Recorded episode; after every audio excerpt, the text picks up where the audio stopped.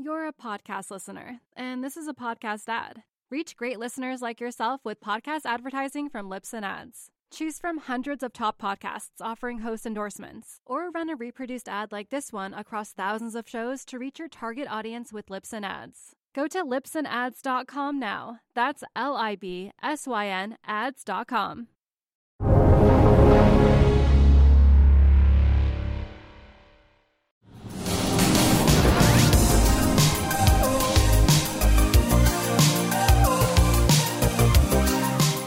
Hello, Real Vision people. This is Sebastian Munjava, and today I have a very special guest, Gavin Wood. Um, he is the founder of Parity, Polkadot, Web3 Foundation, and Ethereum. I am so glad to have you here, Gavin. How are you doing?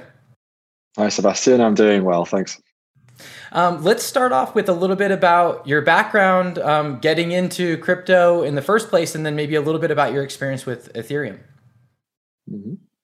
Um, sure. You want me to kick off? yeah, yeah, yeah. Tell us a little bit about yourself, your background, how you how you even got started in the space. All right. Um, so I ah, well, it's a long story. I, I, I went to university. I did like a PhD in computer science. Um, but uh, you know, I was always uh, super into things like game theory, um, a little bit of like uh, social social science, political science. This was always kind of on the back burner, um, generally sort of pub conversations, but quite in depth ones. Um, I kind of noticed this thing called Bitcoin back in like I, like 2011 or something, but I only actually sort of took a deep look at it into uh, into it in 2013. Um, and around the same time, I was actually doing a startup uh, with a, an old friend, um, uh, software for lawyers. So to help lawyers um, do their their, their uh, author their smart author their contracts, dumb contracts, paper contracts.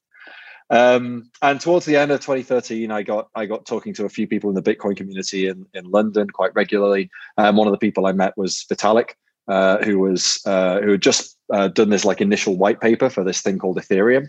Um, and you know, I was kind of looking for a little a little gig on the side. Uh, so I said, yeah, sure, I'll I'll code it up for you. Um, and yeah, uh, Ethereum sort of uh, took off quite a lot in, in, into 2014 and 15. Um, so I was the CTO, the initial CTO for Ethereum Foundation, um, and it was sort of basically uh, down to me to make sure the thing actually launched, um, which it did happily uh, mid 2015. The workhorse. Yeah. The workhorse. Yeah, that's it. Running around.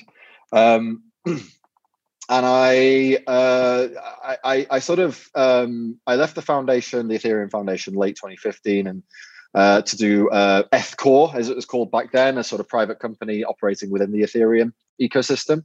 Um, and that eventually became Parity when we branched out to things beyond Ethereum. We did our own Bitcoin client. And then eventually, 2016, I put forward this idea for Polkadot, uh, which is the project that I'm still working on. That Parity is is fairly um, uh, you, you know wholly behind now, um, and it's it's this idea for um, basically a, a, chain of chains, a blockchain of blockchains, protocol of protocols. So basically, going a bit one layer down in the stack and uh, and and seeing if we can sort of abstract and generalize uh, over what we've built before with Ethereum and Bitcoin. And so you the the the overarching goal of of Polkadot is to what is this for interoperability? What is what's the problem that it's solving? Um, I mean, there's a lot of angles on this question. It's a very interesting one uh, because we are dealing with such, um, you know, sort of deep tech. Uh, but if you like, I think I think the one that gets to the crux of it for me is um, innovation. We are solving the problem of innovating fast. Um, so the problem is that you know, if you want to innovate, you want to build a new blockchain, you want to build new business logic. Um, you have to you have to do an awful lot of work to get a relatively small uh, amount back. Um, and what what Polkadot does is it, it, it, allows you to to shortcut an, awful lot of that work. It allows you to shortcut on an awful lot of the stuff that you have to do to build your own blockchain, but it also allows you to shortcut on things like building your own um, community. It allows you to shortcut on um, uh, stuff like being able to um, utilize all of the various other bits that are going on in other blockchains. And it does this uh, by uh, sort of connecting, allowing to connect to those other chains. And it also very crucially allows you um, to avoid having to build your own base, your own security base, right? So blockchains this is very important. They have to provide their own security. Bitcoin famously has this mining algorithm, so it's I don't know, it uses up uh, the the equivalent of I don't know some small country's uh, energy um, uh, uh simply in, in securing itself.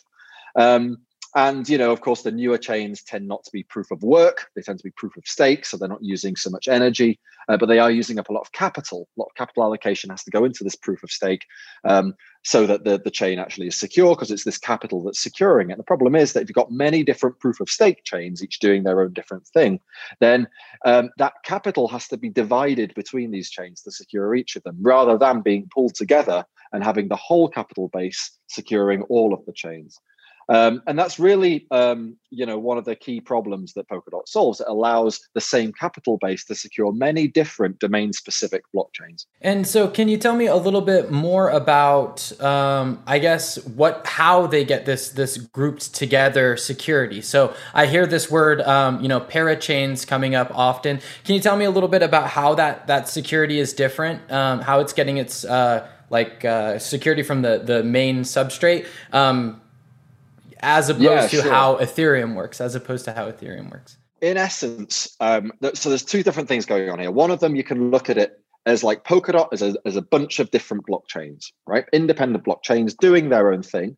And then every now and again, every six seconds, as it turns out, these blockchains are allowed to send messages to each other. So there's a point during a, a sort of um, uh, a, a, a, period, an interval, by uh, over uh, in which they are allowed to communicate but other than that they're doing their own work. A little bit like you know your traditional idea of a, of a sort of office worker. They spend an hour sort of doing doing their own thing uh, filling in forms writing memos all the rest of it. And then at the end of the hour they might have some sort of communication. They might take a meeting or have a call or whatever. Um, so it's like these blockchains these we call them parachains they're kind of going off doing their own work for six seconds then coming back and sort of conferring with each other exchanging messages and, and catching up. Um, now, how do they get security? They share security? Well, that, that essentially comes down to this one chain, the relay chain, we call it. It's the heart of Polkadot. And this chain has a bunch of validators. These validators, as I said before, they're bonded. So they've got this capital backing.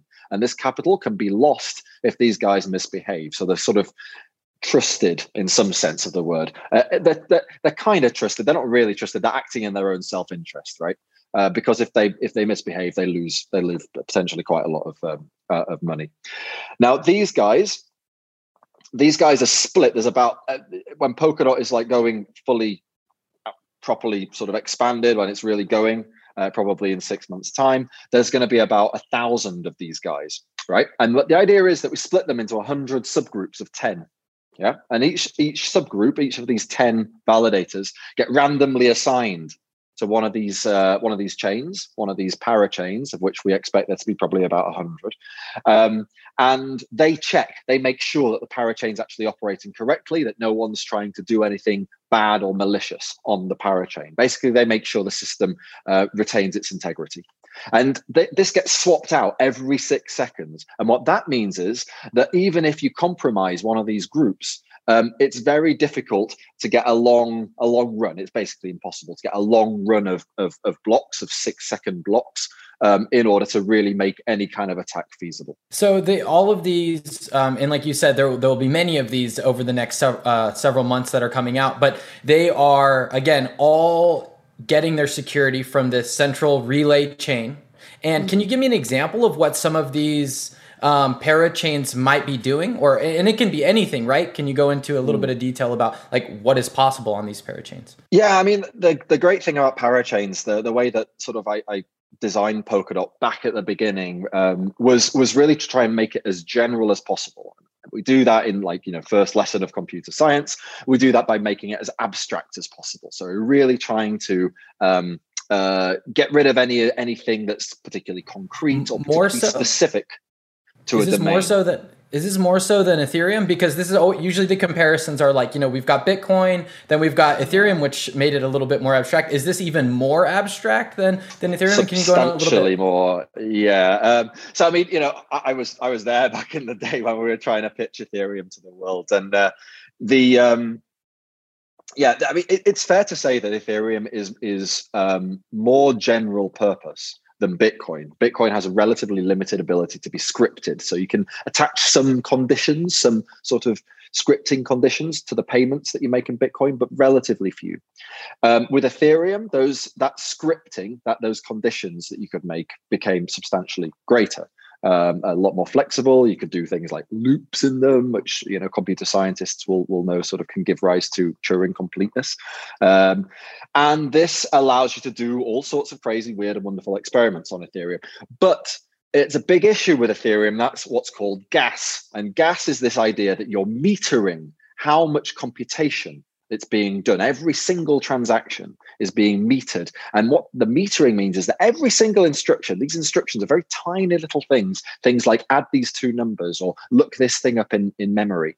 Um, these instructions, each and every one of them being counted, being metered. And this metering is very, very expensive. And what what that ultimately means is that running running complex sophisticated programs on ethereum is extremely expensive it, it, it, works don't get me wrong but it's very expensive. You can see this already today with um, you know with defi sort of slowly being throttled by the amount of uh, uh, uh, the amount of costs associated with the, the gas prices. Now what we do is we say well actually this this level of abstraction is it, it's good it's general purpose but it's not the it's not the lowest level that we can go to and we go to an even lower level. So within polkadot um, we don't have the notion of gas. We don't have the notion of accounts or account balances. Um, we don't have any of these kind of ideas that are, we don't like Polkadot has Ether, uh, sorry, uh, Ethereum has Ether. And every computer program that you write and upload to Ethereum has to be associated with an account that holds Ether. And every time anyone uses that computer program, they have to have some Ether to pay Ethereum to, to run the program for them. That isn't the case in Polkadot. In Polkadot, it's very simple. Um, the team behind the program uploads their, their program. They do it as a, as a blockchain. So the program is actually a very large program. and It, it contains all of the various business logic for a for an application or potentially many different applications. And they upload this into Polkadot. And then they, they pay for that program, that, that, that blockchain, that parachain to be there um, by virtue of this deposit of a leasing system. But once it's paid, it's done. And at that point, the users of this computer program never even have to know about Polkadot. They never have to know about the dot token or anything to do with that kind of stuff. All they care about is basically what is the business logic of this chain. Is this like a, so? It's like lump sum sort of payment for a lease um, for a certain period of time. Then they get as much accessibility to the computing as as they need, right?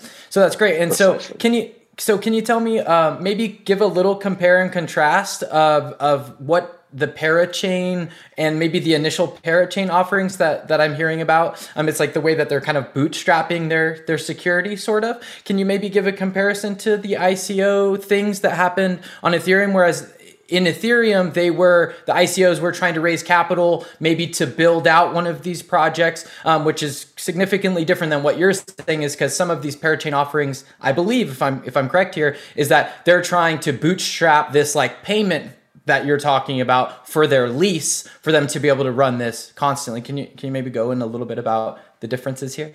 Yeah, so uh, I, I, think you know we're, we're trying to avoid um, that that specific term because it does tend to um, it tends to lead to um, uh, misunderstandings with precisely what's happening. Um, in in reality, what's going on with um, so I mentioned leases. So there's this idea that we have a, a finite number of slots, probably around 100 once Polkadot's properly going, um, and parachains um, can occupy one of these slots yeah, when they run, right? So it's like um, uh, maybe there's a, you know, one of the interesting parachains called um, uh, Acala. Um, these guys are essentially trying to make a decentralized finance um, chain. It's got like um, Ethereum uh, virtual machine compatibility, so people can easily upload their Ethereum programs into it, but it can also do all sorts of other things. It's got like a stable coin on it, all this kind of stuff.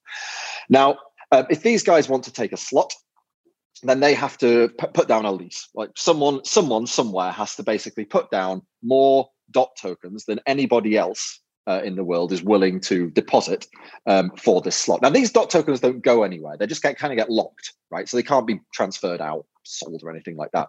But they they don't go anywhere. They still they stay within um, the account of uh, of that per, of the leaser, right, of the person who's putting the dot tokens down, um, and six months or whatever, when when you know however long it takes before the lease um, expires, um, those uh, those tokens um, uh, are eventually freed up, and and yeah, so they don't go anywhere. No one's sort of like they're, they're all 100% sort of stuck within the Polkadot system. They're not. Um, uh, there's no chance of them being slashed or or sort of um, uh, reduced in balance. So so and and as a as a, in opposition or in a difference to like the ICOs that we saw in like 2017, um, that there's no like swapping out. You know, it, this is just to to to drive home your point more that um, these tokens are just pretty much placed here, left alone. It's not like there's no oh hey I'm giving you this and you're giving me that. It's sort of just I'm I'm providing security or saying yeah I think these people need the security. I think this is a good project for Polkadot, so I will push this here and lock it in there right? Yeah, that's it. I mean, it's just a way of determining the value of one project against another, and the value is just measured by how many,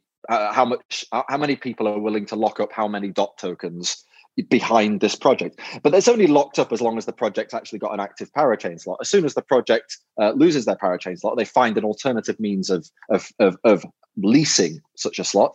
Then uh, those those tokens uh, are, are freed up and they they get not returned because that would that would imply that they left in the first place, but simply um, placed back under normal use of of the owner.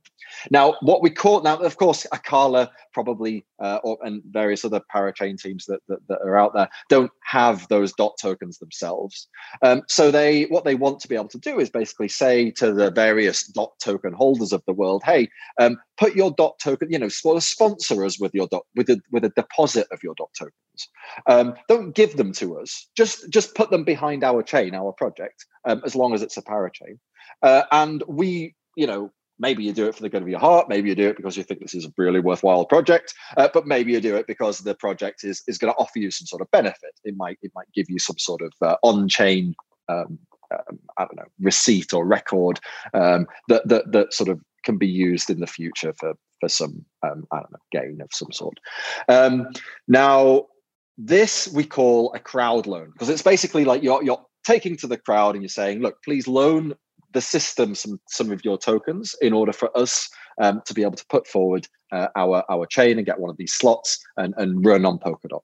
So it's it's got a key diff. The key difference is that these tokens never leave um, the uh, the ownership of the the crowd, right? The crowd members. Um, they retain ownership. It's just that it sort of um, gets placed behind a parachain, and once it's placed behind that one parachain, it can't be used for other stuff like staking or other parachains, or or obviously can't be sent to um, any any um, any third party as well. That's great. Um, I would love to hear a bit about Kusama right? And so, full mm-hmm. disclosure, mm-hmm. I I own some Polkadot, I own some Kusama, um, but but I I think this really interesting stuff, especially like you know um, the the Kusama Society stuff. I think is very interesting. I'd love if you can just give a, a, an overview of what what in the world is Kusama? How does it relate to Polkadot um, and and the ecosystem as a whole as well? Sure. Uh, so Kusama is a uh, we call it a canary network, canary chain. Um, so, you know, you're familiar with test networks. Uh, this is the idea of um, basically a, a, a, network that has no value. Um, Bitcoin has a test network. There's a few others, um, and uh, that sort of sort of sticks around in the background. Usually, um, software that's going to eventually be rolled out to the main net, the sort of main network, uh, of, of, a cryptocurrency or blockchain will be first rolled out to one of these test nets uh, just to make sure it's doing roughly the right thing. Um, but the problem with test nets are that they don't really, um, they can't be used to test the things that require some degree of a value signal. For example, governance, right? Governance, we, you know, uh, stakeholder uh, voting, this kind of um, uh, stakeholder participation. This kind of stuff is very, uh, it's pointless to do on a test net because who's going to be interested in voting on a network that has literally zero value? It doesn't doesn't make any sense. No one's going to dedicate that time to doing that. So what we do for Polkadot, because we really wanted to test this stuff, it's very, uh, you know, th- we're breaking new ground in terms of on-chain governance with Polkadot, and we really needed to test it before we launched, you know, a multi-billion-dollar market cap network that's governed by an algorithm. So we introduced first Kusama, a very low-value network, but still a network that, in principle, has scarcity and that you know there's the people have given value over time. So Kusama is there to make sure um, that our various algorithms be there for governance, um, for sort of just new features, innovations, experiments that we think might be good but might not be good. They might not work out. Um, these are all things that can be pushed onto kusama to try it in the real world with real stake albeit not as much stake perhaps as, as a you know one of the top sort of networks but still enough stake to make it worthwhile for people to actually interact with test out um, and and for us to see actually how how how it works with real people. Um, now, in addition to that, of course, we we are Kusama is kind of a fast moving, you know, no promises, expect chaos, break it you know, kind of a, a, an attitude for a network, which is quite different to a lot of blockchains. A lot of blockchains really push uh, for their stability, robustness, reliability, as you know, Polkadot indeed does. Um, so really, we wanted an alternative out there that's using the same kind of technology but with a completely different mindset, and that's really what Kusama fulfills. It's like, uh, you know, if you've got an experiment, you want to try a social experiment, put it on Kusama. Don't put it on Polkadot you know polkadot's there for like the the, the sort of um, production you know industry cap- uh, capable um, sort of applications uh, is really there for um, interesting uh, experimentations, particularly social experiments. The society is one of these social experiments. The idea is to say, well, we've got we've got the idea of blockchain, um, where you know you've got these blocks, they're full of transactions. The next block references the, the previous block, and you're sort of building um, a ledger up uh, from nothing uh, out of these uh, references, out of one thing referencing the previous thing. Um, can we do that? Can we make it more tangible? Like, because blocks are not very tangible. You try and explain this to my mother, she won't really know what you're talking about. Blocks, what wooden blocks? You know, um, so uh, uh, the society is what's called also the human blockchain, and this is the idea that you can make a blockchain out of people, uh, but rather than these abstract blocks full of transactions, you've got literally human beings, and the human beings, um, as a new one is added onto the human blockchain, they reference an old one, and so we've kind of got this society. I think there's 50 members now, um, all around the world. Most of them don't know the others. Um, and they each of them uh, um, have have uh, tattooed, crazily enough, onto their body a reference to another member of, of this of this society. And it's all public. You can sort of see the tattoos. And every now and again one is chosen at random and they have to actually prove that they still have the tattoo and they have to prove to the other members of the society um, that they did indeed get the tattoo uh, and so on. So it's really it's really just a, a, a, you know a social experiment but it's something that that you know kind of using to show that um, blockchains actually can be used to make a um, a, a fairly arbitrary difference um, into people's lives. And there's a few other bits that Kusama's doing. It's it's sort of quite um, heavily in. Um, supportive of the art world um, so there are a few uh, projects uh, that, are, that are sort of Kusama is funding uh, within the art world to try and sort of bring uh, a bit more um, uh, knowledge about blockchain uh, a bit more awareness into circles that blockchain wouldn't otherwise get exposed to um, and overall, it's like Kusama's uh, treasury, it's on chain governance. So it has a fairly substantially um, um, um, uh, funded treasury now. Um, and they, uh, the on chain governance can control this treasury. And Kusama is fairly active in using these funds to support various projects to, uh, you know, to bring about awareness and education. You're a podcast listener, and this is a podcast ad. Reach great listeners like yourself with podcast advertising from Libsyn Ads. Choose from hundreds of top podcasts offering host endorsements, or run a reproduced ad like this one across thousands of shows to reach your target audience with Libsyn Ads. Go to libsynads.com now. That's L I B S Y N ads.com. Yeah, so a, couple of things that are, are coming to mind as you're talking is one, um, you know, can you talk to me maybe a little bit about, I'm not sure, maybe the cadence of, of so I was reading about like Moonbeam um, is working on um, a Kusama version or, or they're going to launch a, a, a, project on there. Um, and then they're going to do it on, on Polkadot as well. Maybe can you talk to me about like the process that you would imagine that a team looking to build a parachain, they would, would they go to Kusama first and then they would go on to Polkadot or can describe how you see this process? Process? Yeah, I mean it's it's certainly uh, one way of doing it. I wouldn't necessarily expect all teams to go um, first to a test. Like we always have a test net. That's what's running at the moment. So uh, we call the test net Rococo, um, and it's uh, it's it's it started just before uh, just before Christmas, I think, uh, and it's been it's been uh, accepting uh, parachain teams to be um, to be brought on over the last uh, week or two. Um, so the first step is is really sort of get your parachain working just on your little local computer. The next step is to get it onto Rococo. And We'd expect most people, most teams to like Moonbeam to, to be uh, deploying onto the Rococo testnet. Um, Kusama, I think, is you know they may also choose to do. Um, it depends whether it makes sense to the team to have sort of two kind of valuable networks going. Uh, one uh, as a parachain on Polkadot and the other as a parachain on Kusama. Could be that some teams don't need, uh, you know, for their, for their project, doesn't make sense to deploy onto Polkadot. Could be like a small project, maybe a social experiment. Maybe they don't have that much funding or they can't get that much backing and they're, they're perfectly happy with sort of being on Kusama. It could be that another team, um, you know, just jumps straight to Polkadot. They know that their stuff works. They've tested it locally, tested it on the Rococo testnet. They don't need to bother. That for them, maybe the the security of Kusama isn't sufficient, or maybe just that the other um, the other parachains on Kusama are not going to give them um, a sufficient sort of um, value add for them to be connected into them. So instead, they just jump straight to uh, to Polkadot. So related to this, um, so one, uh, the governance of these these protocols, right? Um, and and I, I, pretty much already know the answer to this question, but I, I want to ask it anyways. Um, who is in charge of Kusama? Who is governing Kusama? Is it Polkadot? No, no. Uh, I mean, actually, the funny thing here is that if anything, it's the other way around.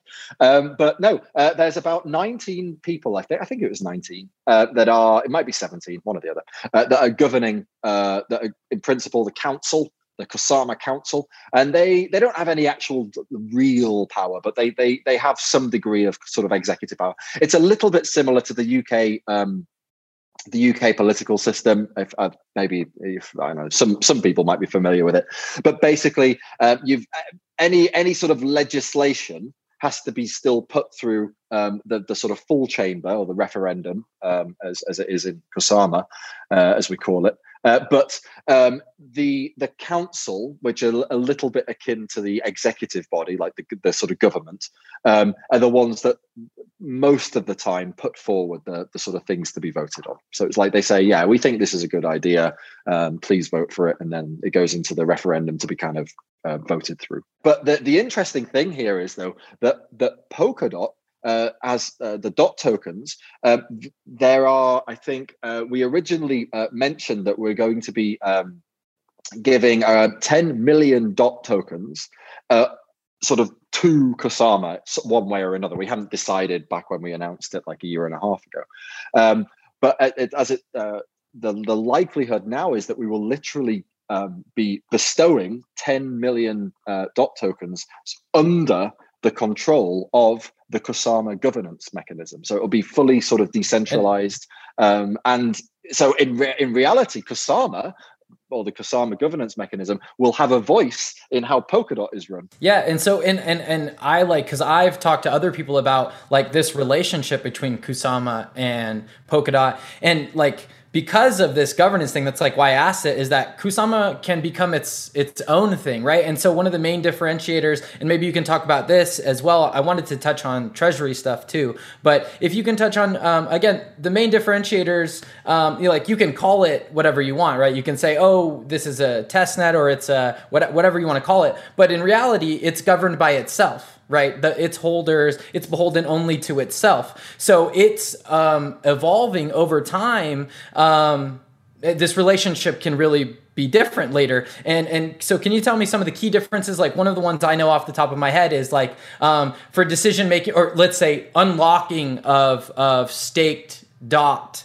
takes like 28 days or a month, right? And then unlocking of of Kusama is like seven days. So there's a significant difference in some of these things. Can you can you talk about like why those decisions are made, or what are the implications of of some of these differences between Kusama and Polkadot? Yeah, I mean, primarily Kusama is uh, you know it, it's this sort of live fast die young uh, kind of a network in that it's you know it, it's it's pushing the limits a little bit harder than Polkadot. It's and it's giving up some of the um, potentially some of the robustness and reliability, um, but in exchange for the very latest technology, for the ability to change, um, for the ability to adapt a lot faster.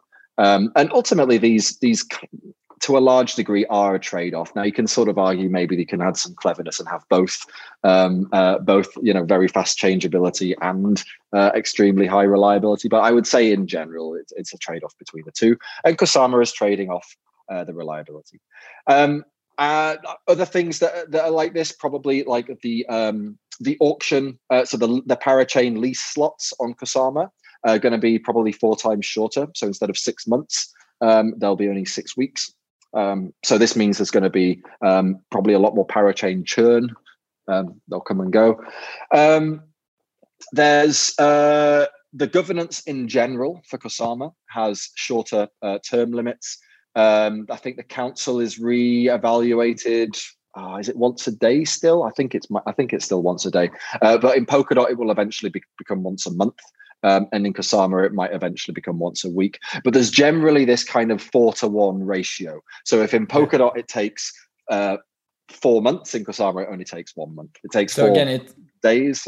Much faster. Kusama is able to mobilize, add additional technology features, um, make decisions about governance and maybe treasury on at four times the speed that that Polkadot can, right? And and so uh, let's let's talk a little bit about treasury, which I think is like a really interesting thing. Um, dot Kusama again, like I, whenever I talk to people, I, re- I say dot Kusama, the dot Kusama ecosystem. But so um, in in this in this space, right?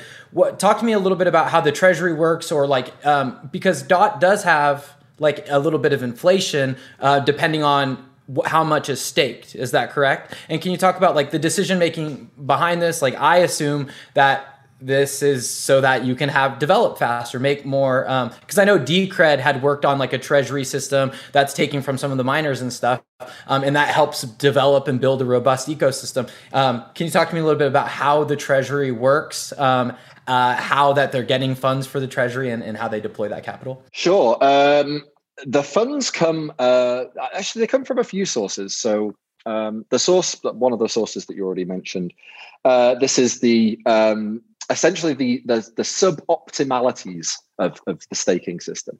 So uh, what we do is uh, I don't want to get like too complicated, too deep down sure. into the maths, but essentially we name an optimal amount of the total issuance of the dot token um, to be staked. At the moment, it's 75%. So we say, right, we, we the governance of Polkadot, uh, declare that we want 75% of the dot tokens issues issued to be locked under the staking system.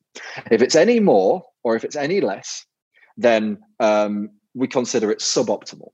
Now, as part of the algorithm by which we we sort of um, determine how much rewards each of the validators should get, each of the stakers should get, um, it, it, it turns out, happily enough, that at, at 75%, to sort of uh, make 75% be the, the, the, perfect number for everybody, um, it turns out that only at 75% do we need the sort of the maximum amount of rewards of total cost to the network.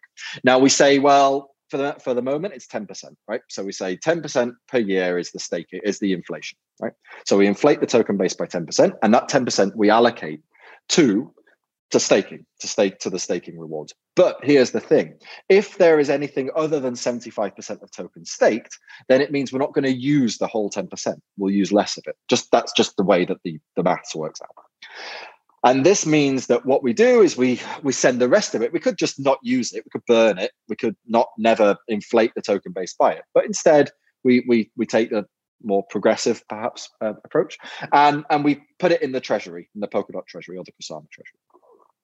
And once it's in the treasury, then we it's open to being spent by the delegated council. So these 19 or 70, I can't remember, people in Kusama, and uh, I think it's still 11 people in Polkadot.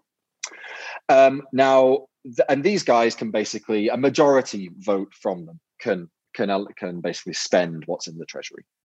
Um, and this is all super in the open. It's all on chain. It's all you can sort of go to chat rooms and see what's going on. There's forums and all the rest of it. Um, now, if for some reason the council choose not to spend it or there's nothing good to spend it on or whatever so basically if it's if, if there's an overrun if there's a treasury over or budget overrun for running a surplus um, then uh, we actually burn it so we just we, we chuck it in the incinerator and the dot tokens just go out of the system the issuance drops. So there is there is this kind of additional deflationary pressure. It's not just we inflate 10% per year regardless uh, but we inflate up to 10% and if it turns out that the staking is suboptimal and the treasury can't spend the funds then then those tokens essentially never get issued. Um, what's it being used for? I mean, there's there's a bunch of uh, has quite a lot of crazy stuff that it's using it for, and actually with Kusama, rather than uh, uh, you know, it's it's got uh, rather than just being about the Kusama network, it's also trying to raise, as I say, awareness in, in more general circles. So there's a few artistic endeavors going on with it within uh, that are being funded, and they're only fairly small bits of funding, but still being funded from Kusama.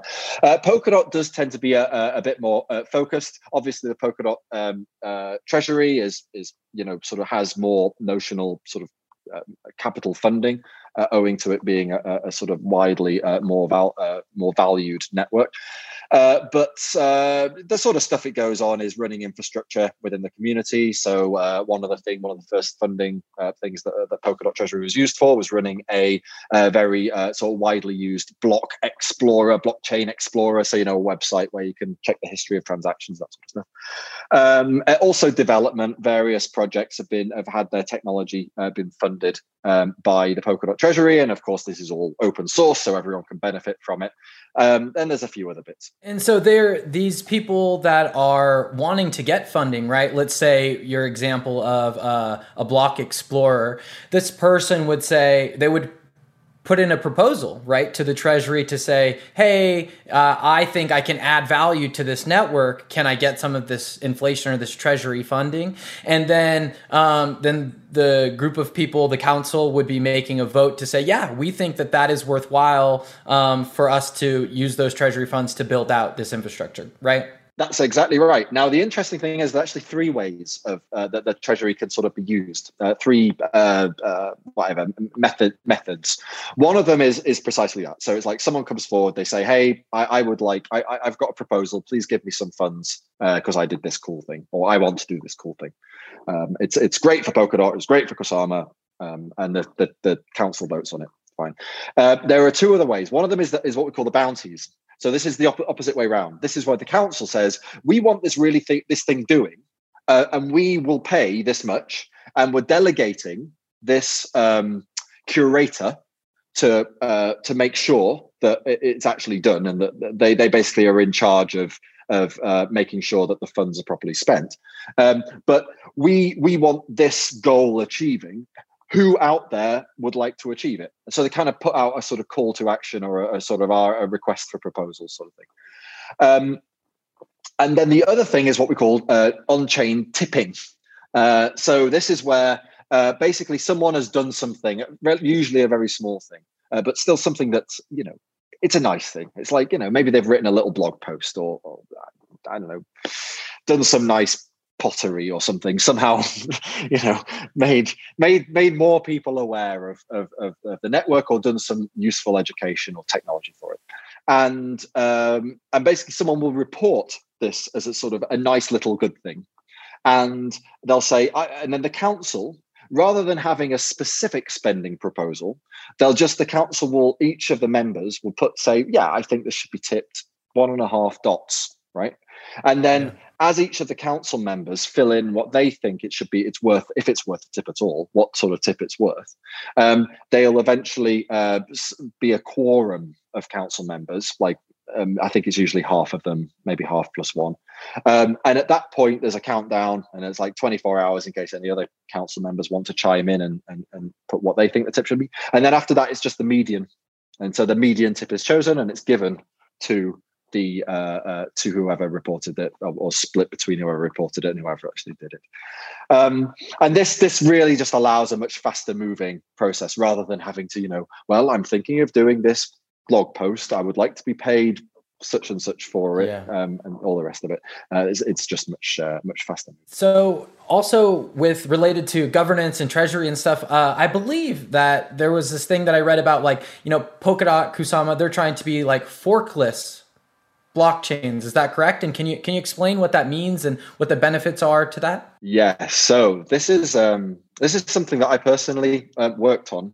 Uh, it was sort of my little baby that I did uh, uh, when I started. I, I worked on three years ago now. But it was it was the first thing I worked on with uh, with regards to Polkadot. Um, uh, essentially, Polkadot is does things differently to uh, almost every other protocol out there, um, including the the very well known ones. Um, it's what what's called a meta protocol, um, a blockchain meta protocol. What this means is that the the protocol, the thing that people associate with Polkadot, so parachains and governance and balances and dot tokens and all that sort of stuff, that's not actually part of the underlying protocol. That's the underlying pr- thing that runs on the network, right? That's actually um, business logic that sits on top of the protocol, and it's entirely programmatic. What that means is it can be swapped out at any point in Polkadot's future for some other business logic alterations to it. Um, the actual protocol, the thing that sort of is defined as being po- Polkadot and is very difficult to change, is actually very, very thin. It's all it is is the sort of underlying consensus um, which are called Babe and Grandpa. There's, there's consensus, it's a hybrid consensus split to two bits, a bit similar to Ethereum uh, 2's consensus, and sort of a, a fairly uh, substantial uh, move forward from all the uh, existing consensus mechanisms and a layer on top of that that just says how to execute business logic. And we we explicitly chose the most general industry uh, wide widespread industry adopted um, um, uh, uh, language, if you like, for that called WebAssembly. It's backed by Google and Firefox and Microsoft and all the big ones. Um, it's very well understood. It's got a lot of uh, uh, sort of big tech backing. Um, it's simple. It's well designed. Um, it's very highly performant, very efficient. Uh, lots of good implementations. So it's got its big community around it. So basically, we just said, right, we don't need to invent our own thing. We're not going to we're not to reinvent EVM like the Ethereum virtual machine like we did back in the day. This is going to be industry standard WebAssembly sorted. So we basically just plugged WebAssembly into um, block the sort of blockchain consensus and a database and stuff. And that's what we call substrate. Now, this is what Polkadot runs on. And all the stuff to do with Polkadot pretty much runs on top within this kind of WebAssembly thing. And that means we can switch it out. And what this means is that we can do upgrades to it without having to do these horrible hard forks where we're actually altering the underlying protocol. And because these hard forks are really messy, and if there's ever any disagreement over whether they should be done or not, it's like, oh no, I don't think this upgrade should happen. I don't think you know, it's maybe it's political. You're going to get like people disagreeing. Then you're going to end up with forks of the network. So you're going to end up with another Ethereum Classic or whatever. Yeah, can we can you can you walk the audience through like well, what is a hard fork in general, and why do we want to avoid it? So maybe maybe you can talk about Ethereum Classic classic or just give an example so our audience understands like what is a hard fork? Why do we want to not do that? Sure. So i mean basically uh, blockchains are consensus systems right? So they, they exist as a way of allowing people many different economic interests, often around the world, and the different uh, jurisdictions uh, that may not be especially easily compatible. Um, they allow all these economic actors to participate under the same economic rules. Now, this is a this is a fundamental innovation. It's why people are so uh, excited about blockchain because it allows for this consensus to happen independently of any of the legal systems that exist in the world, any of the financial systems that exist in the world. Um, but what happens if you need to agree something that isn't a part, isn't within this consensus, isn't within the scope of forming a consensus? Bitcoin, you know, allows you to form a consensus over who was paid Bitcoin in the past and who to. Um, but it doesn't allow you to form a consensus on how Bitcoin, should be upgraded. That's not within the system of Bitcoin. The system of Bitcoin only considers account balances and whether a particular um, a transaction has been spent or not. Um, same with Ethereum. Ethereum is very good at, at sort of um, forming consensus over certain little computer programs, but it can't form a consensus over how Ethereum itself is going to adapt and change into the future. That's outside of the system, that's outside of the scope of Ethereum's consensus. The same is true basically for every blockchain out there, apart from Polkadot. With Polkadot, um, the entire system, the business logic of Polkadot itself is contained within the Polkadot consensus. Now, if you don't have this, then you have to find another way of achieving consensus um, outside of the system, right? You have to find a way of like of all of the participants of the system, all the stakeholders, um, forming a, a consensus. Now, this might be done by having a benevolent dictator who just says, "This is what we're doing." It might be done by having a uh, a vote and everyone committing to the outcome of that vote. But as we've seen in recent uh, history, it's not always so easy to even agree upon the outcome of the vote, let alone uh, get everyone to agree to committing to it in the first place. Um, and what we end up with is the problem uh, that Bitcoin and Ethereum have gone through in the past, where we see uh, Bitcoin has forked off into Bitcoin Cash and Bitcoin Satoshi's Vision and Bitcoin Gold and Bitcoin Diamond and all the rest of the other little Bitcoins. And that because this consensus couldn't, it wasn't, there was no way of forming a consensus long term over how the protocol should be changed, should be adapted and evolved. Um, and the same with Ethereum. You know, there was a political decision to be made in Ethereum back in 2016 when there was a, this big hack, the DAO hack, whether the funds of the DAO that were hacked in the DAO hack should have been um, basically uh, returned, rescued, and returned to the original owners or not. Um, and this this uh, this basically caused a split in the community. There were those that said, "No, code is law. Uh, these funds must remain hacked," um, and there was the rest of the community said, "No, actually, we should just try and fix things. It was early on and sort of made excuses." And uh, these two different political viewpoints led to the two different um, uh, blockchains that we now have, Ethereum and Ethereum Classic. Now, I think um, the, the big issue is that these hard forks, there's always going to be contention, and people will always make something sort of political about them. Um, and because they're not governed by any kind of uh, automated consensus mechanism, it means that uh, we're the we're sort of beholden to soft forms of consensus, human humans interacting, and that's you know without any sort of authority governing them or any kind of um, uh, economic system that they've all bought into, and that leads to uh, these problems. And Polkadot explicitly avoids that by making the protocol part of the consensus. So Polkadot, Kusama, it's more of alive. It's an alive protocol that has its own uh, meta governance. Is that what like because it's governing its governance or it has a and and so are there risks? Are, are there risks with this? Because like I, I have heard previously, you know, I, I've been in the space since 2013 and I've heard that, you know, um, hard forks can be good because it's you know two communities doing what they want or how they want. Can is there any concerns from from having a forkless protocol? It's not an argument without merit. I think there are um, good reasons to try lots of different things. Um, however uh, schism in, schisms in a community um, are uh, as we've seen in the past are toxic. Um, they they ultimately lead to negativity on on every side uh, and that is um, generally against you know sort of the happy innovation um, that that we've that we see in general in a, in a sort of well functioning community. Um, so I, I I accept I would I, I, accept and actually believe in in in you know running experiments, running multiple different um, potential um, ways forward at once, and then sort of I don't know competing them and somehow picking the best one and running with that. But there needs it needs to be sort of under some sort of order. It's no good just having uh, explosive, um, you know, uh, uh, uh ways of trying multiple things because there's no path to getting them back together again. Um, and that's a big problem. Whereas uh, how we uh, actually Polkadot is is one of the very first things that that that sort of um, came to mind with Polkadot because it's a heterogeneous sharded multi-chain. So because it's got these different shards, these different parachains, and they can each be their own thing, right? They can each do their own individual thing. It's a little bit like uh, a, a, critique of the United States that I read um, uh, in a few years ago in The Economist. So it's basically this idea of a uh, federated system can run many different uh, sort of policy experiments in each of the distant different states, and the ones that work can be elevated to federal status, and the ones that don't work can just be dropped.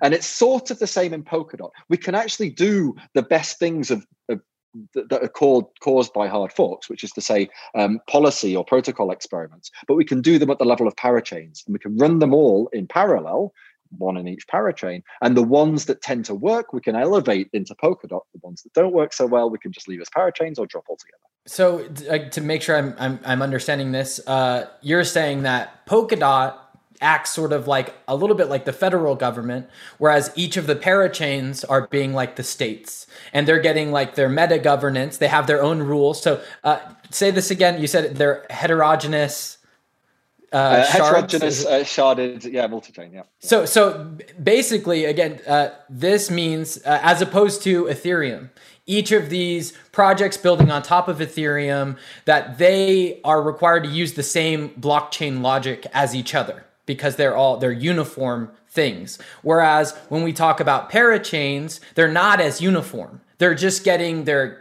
their security from this this standard thing. They each have their own blockchain logic, their own rules, their own rule sets. They can they can just like the states have their own rules in deciding if this is legal or that's legal.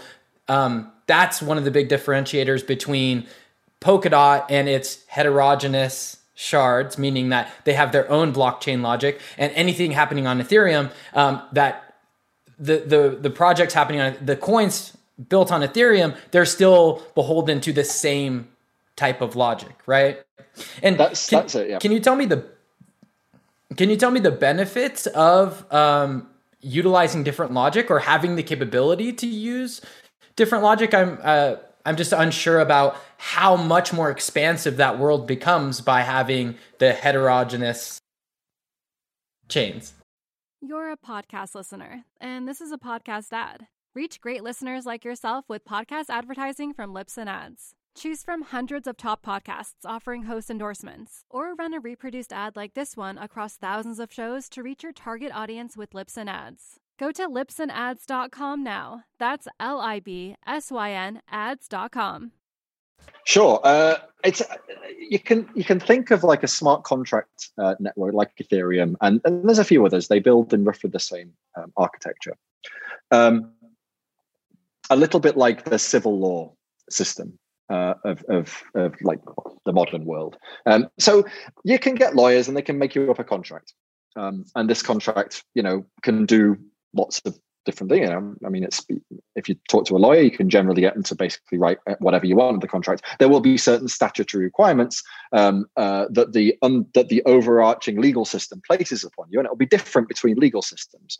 Um, for example, companies law in the UK, uh, it makes it very difficult to have uh, give different shareholder rights or restrict shareholder rights within a company. In the US, um, shareholder rights are a lot more um, uh, certainly in some states are a lot more um, uh, uh, flexible. You can you can basically kill all rights or give all of the rights to just a single shareholder or whatever. Um, that's not the case in a lot of other countries. Now, that you can think of Ethereum's uh, generality as being the kind of generality that you get within a particular jurisdiction um, over what kind of companies, what kind of civil law it has. It will exist within that jurisdiction and it won't be able to call upon civil law in other jurisdictions. It will have um, the, the the costs and the benefits of whatever the civil law is in that jurisdiction. What Polkadot gives you is the ability to have um, basically whole other jurisdictions. So you're not required to exist just under one particular country's um, legal system, uh, jurisprudence, um, court system, uh, lawyer uh, framework. Um, you uh, you can choose. You can make your own. You can say, actually, there's this this blockchain is only going to have financial laws and the laws are going to be um, extremely heavily regulated and you might have another blockchain that says uh, we have zero regulation um, now Ethereum can't can't sort of or the Ethereum architecture, I should say, can't really do this because it's beholden to the same underlying uh, blockchain logic. It's a smart contract chain. It has particular uh, definition of what gas is. It has a particular definition of like ether. It has a particular definition of how ether and gas interact. It has a particular definition of how smart contracts, these different computer programs, interact. Um, and though each of these things cannot be changed, they're baked into Ethereum. And if you, you want to use Ethereum, you have to buy in to this legal system, this crypto legal system. With Polkadot, you can define your country however you want. You can define your laws however you want. You can define your economy however you want. You're not you don't have to buy into any of this pre-existing stuff. Um, and that that leads to a huge amount more sort of experimentation that's possible. For example, um, if you don't want your users to have to hold your tokens in order to interact, but instead only provide a verified Facebook identity to be able to interact, let's say once or twice a day, you can do that. That's fine. You just write your your blockchain logic so that instead of verifying that when a transaction comes in, it's from a particular account, um, uh, that has some tokens uh, that you're going to deduct in order to pay for the transaction to execute, as Ethereum does. You check to make sure that the uh, account is uh, is referencing something that's on Facebook, uh, that the Facebook account is active, that it's been verified by Facebook or has a certain number of friends or whatever it is that you want, um, and uh, that it hasn't made more than a few transactions already to do. Um, that's entirely possible and it opens up like a whole new way of designing your uh, applications economics to put it another way you can implement ethereum inside of polkadot right you can make a parachain and indeed there is a parachain it's called moonbeam uh, that is to all uh, intents and purposes the same as ethereum you can't make a smart contract in ethereum that does the same as polkadot you wouldn't be able to pay the gas costs it would just be impossibly expensive um, that's uh, and that's the sort of key difference. Ether- uh, uh, Polkadot exists sort of lower in the stack. Ethereum, we call it a layer one blockchain because it's like a you know, the sort of notionally the first, and you build layer two applications on top of it. But you can think of Polkadot as a layer zero blockchain because it sits underneath the, the, the level of Ethereum. So things like Ethereum, like Moonbeam and Acala, build on top of Polkadot. And Polkadot sort of sits as a foundation layer that's just there to give security and, and inter, interoperability between its its constituent chains. It doesn't do anything more than that. I've heard you say this um, before, and I'd like this is basically what you're talking about. And but uh, you said like Polkadot is a, a bet against maximalism, and is that that's kind of what you're touching on right now? Is because you're saying like um, these different jurisdictions have different rules, but we're uncertain about what the best rule sets are, what the best jurisdictions are. So, because of this, because we know we're not certain yet what the best rule set is, Polkadot allows you to experiment with all the rule sets. And so, um, I don't know if you want to expand on that a little bit more mm-hmm. about this idea of it's a bet against maximalism. Yeah, I mean, it's it's. I mean, there is definitely that that thing that we don't know what the best one is. But I think even even still, even if we did know what the best one is, I think there isn't really a best one. There's there's maybe a best one for a particular kind of application there's maybe a best one for a particular industry or domain, but I don't think there's a best one, period. I think this this idea that, that has been sold as like one blockchain for every application that you know has been very has been pushed certainly by elements uh, of the of the Ethereum community. Um, I think it, I don't think it, it exists. I think uh, Ethereum is a great chain for uh, prototyping um, sort of uh, blockchain experiments on, uh, but I definitely if i were if i were doing like for example a supply chain um, uh, um, uh, uh, infrastructure then why would i build it uh, in in uh, in smart contracts that, that have to be metered? Like that have that are these really yeah. inefficient metering systems I, know that I, you know I, I I know what these contracts are. I know basically how long that they take to execute. Why am I every time a user is using them remeasuring how long it takes to execute. Now, of course, if if there are many different contracts and you can't predict ahead of time which one is going to be used, um, and anyone could introduce any contract at any time, uh, like a very general purpose, very sort of prototype heavy system, then of course metering is probably the only way that you're going to that, that, that can happen. But for so many domain specific applications, it's just not needed. It's it's too heavy duty. It's much better to actually make surprise, surprise, a domain specific blockchain. Right? But the problem is with domain specific blockchains that their their costs, they're time consuming to build, and because they exist only as a blockchain, um, they they can't talk to other blockchains very easily so they don't integrate well and you can't compose them with each other very very easily. So that's where polkadot comes in right? So it's like substrate which is our blockchain development toolkit uh, makes it super easy to build your own blockchain. And we're sort of seeing some uh, some great news articles about people building their own blockchains uh, in various industries. The one that I read most recently was this uh, Korean music publisher that's building a blockchain for um, Korean pop bands' uh, non fungible uh, tokens. Yeah. Um, brilliant, lovely. Um, but yeah, we're seeing these domain specific blockchains um, uh, come out because they're, they're, just so much more efficient, more performant than doing things in a general purpose environment. And then, of course, um, Polkadot allows these domain specific blockchains to be deployed into Polkadot and talk to each other and share the security together. Very important, so that you don't have to pay your own validators uh, or, or otherwise have a have a very centralized proof of authority.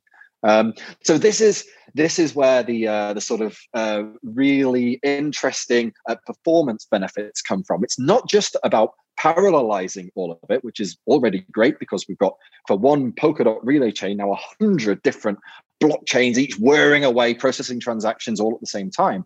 But each of these chains, each of these shards is uh, is domain specific so it's optimized to be highly performant for its specific use case now this is something that you don't get in a in a typical homogeneous sharded system like Ethereum 2, where each of the shards, although there might be 64 of them or whatever, um, but they're each doing the same thing. They're each general purpose. And that means that none of them are going to be very performant for any of the tasks that they're doing. I see. Yeah. Uh, no, very interesting stuff. I, would love to hear about your thoughts on what's happening in the space um, in Polkadot Kusama specifically over the next, let's say, year or so. What what are you anticipating? What are you you know you had touched on the launching of these parachains. Is that supposed to be happening soon? Tell me a little bit about the future of, of polkadot kusama. Yeah uh, right. So we i mentioned rococo the test net for parachains has been uh, launched in the last month and they are on, we're slowly onboarding each of the parachain teams. I think we have about 15 of them or so 15 or 20 that have um, uh,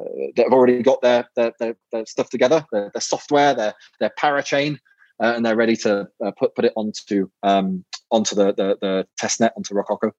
Uh, once we're happy that that code is running reasonably smoothly, uh, then we will roll it out onto Kusama, um, alongside, of course, the Kusama auctions. Uh, so the, the, the, these these slot auctions and the crowd loaning uh, system, so that people across the Kusama stakeholding ecosystem can back uh, their favorite parachains and maybe reap some of the rewards that the parachain teams are offering them for their backing.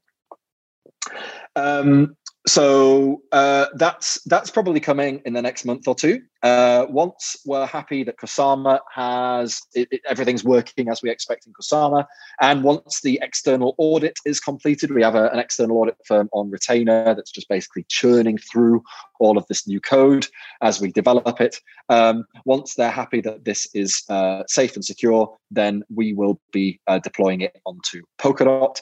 Um, our uh, tentative goal for that is by the end of this quarter. So uh, fingers crossed that that, that comes through. Um, once that is done, um, there will be an initial version of XCMP, this cross chain message passing uh, protocol. So this is uh, the way that these parachains can send messages to each other, communicate. As I mentioned, like every six seconds, they, they can sort of send messages, um, and that will be also uh, uh within this first delivery, this first scope of delivery at the end of Q1, hopefully. And then uh, over this first half of the year, we'll be optimizing this XCMP into a, a, a more or less off-chain version of it, which basically dramatically increases the efficiency, increases the number of messages that they can send to each other decreases any of the costs associated with it, and so on. Uh, there are a few additional technologies. Uh, one of them is called Spree. This is a very exciting technology. Um, it stands for um, secure protected runtime execution enclaves. And what it basically means is that um, you can have little programs that run inside these parachains, um, and they're all run separately, right? So you've got they all run with the parachain in parallel to each other. So like you can imagine hundred copies of this program all running uh, within the scope of the parachain, uh, but it's the same program. So it's sort of like the best of both worlds. You get um, heterogeneous domain specific you know industry specific uh, blockchain sharding but you also get a little bit of the computer program in the shard that is the same across all the shards. So it can do things like handle token balances and it can send things like tokens or assets between the shards with a guarantee that the code on the other side of the message is going to execute correctly, execute as you imagine. So um, in token, very simple execution you know reduce the balance of one account increase the balance of another account by the same amount very simple sort of transfer operation. But we can imagine there might be a few more of these different little snippets of code um, that have their own uh, protected storage associated with them so they can maintain the balances. And this is very important so that uh, parachains that don't trust each other's logic They might trust that whatever their logic is is executed correctly by Polkadot because they all run under the same validator umbrella. But they don't necessarily trust that the logic itself is doing what they expect it to do. That when they send a hey, transfer this asset, please, that it's actually going to reduce the balance or, uh, of, of one account and increase of another. Now, um, what uh, and so what Spree does is it gives them that guarantee. It allows the best of both worlds, both your uh, sharding and your heterogeneous sharding. And we expect that in, in the near future. When when do you expect the Spree to come? Uh, that I expect to land. Uh, finger in the air. Um, uh, Q3, I would say probably Q3 this year. And so but do you imagine that most of the fruits of your labor will be going by the end of this year, right? Like, so you're saying this the spree thing. You're talking about all these parachains. I mean, do you expect to see lots of? Do you expect to see DeFi basically uh, existing on Polkadot by the end of the year? Yeah, I would hope so. Um, I mean, there's already plenty of DeFi chains, and we've got some amazing teams, some really great talent out there developing parachains. The great thing is that, you know, I mean, for me, it's out of my hands. like, you know, our job here is to develop Polkadot and deliver parachains and make it as efficient and stable as possible. Um, and you know uh, it might be that when that's done that we, we sort of start playing around and developing a few parachains of our own and, and maybe developing some of the core technology of parachains but basically uh, our job is to deliver is to deliver polkadot. And as an application uh, platform and it's, it's it's it's our wonderful ecosystem of i don't know i think i last read about 340 projects and counting um, that are developing that are, that are developing um, the the layer ones right? These platforms. So Polkadot's a platform of platforms. Yeah. Are platforms themselves um, that are um, providing, um, you know, the the the the infrastructure for doing things like um, decentralized finance and supply chain and registry tracking and uh, NFTs and all this crazy, uh, crazy imagine, uh, crazily imagined stuff uh, that's going to sort of um, uh, some of which is going to be really world changing and so yeah, um, it, it's great, and I have a I have a huge amount of confidence in in, in many of these teams. Perfect. Well, thank you so much. Uh, do you have any final thoughts? Any any last things you'd like to say to the audience about uh, Polkadot or how you see the future, the ecosystem in general? I think we're, we're sort of in an interesting time for the ecosystem, particularly with with uh, with Polkadot. I mean, obviously, my, most of my time and efforts have been focused on Polkadot. Uh, it's uh, it's rare that I actually get a chance to look up and look around and see what what the rest of the world is doing, and that's even more so in the last year with uh, you know no conferences and all the rest of it. Uh, but I, I, do think it's uh, it, it's really a great time to be in this ecosystem. I think we are. Um, sort of entering blockchain 3.0 um, uh, slowly but surely. Um, and I, I think uh, it's important to look behind, um, you know, the the claims um, to work out where the sort of true actors in this golden age are, uh, and and who are the sort of maybe the ones that didn't quite make it into blockchain 3.0 and are still at 2.5. Because I, th- I think uh, I think on the face of it, it's not always so easy to distinguish.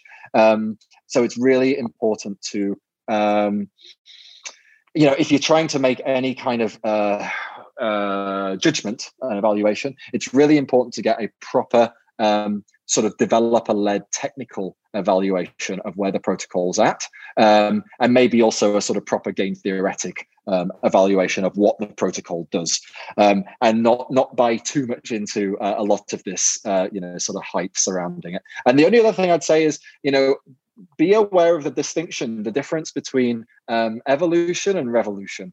Uh, I know, uh, you know, as as having done Ethereum, you know, we we brought a sort of new kind of architecture into the world with Ethereum. This idea of the Ethereum virtual machine, the idea of smart contracts.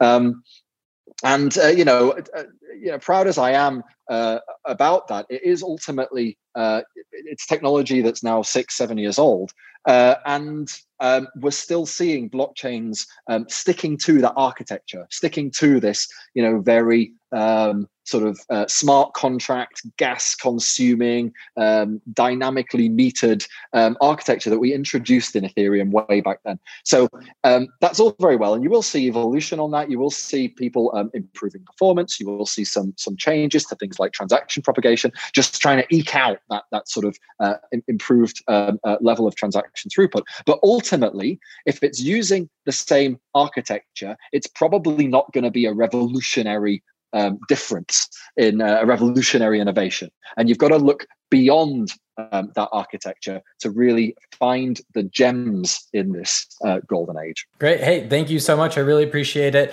Um, great advice, great knowledge. Thank you so much, Gavin Wood. Thanks for having me on the show.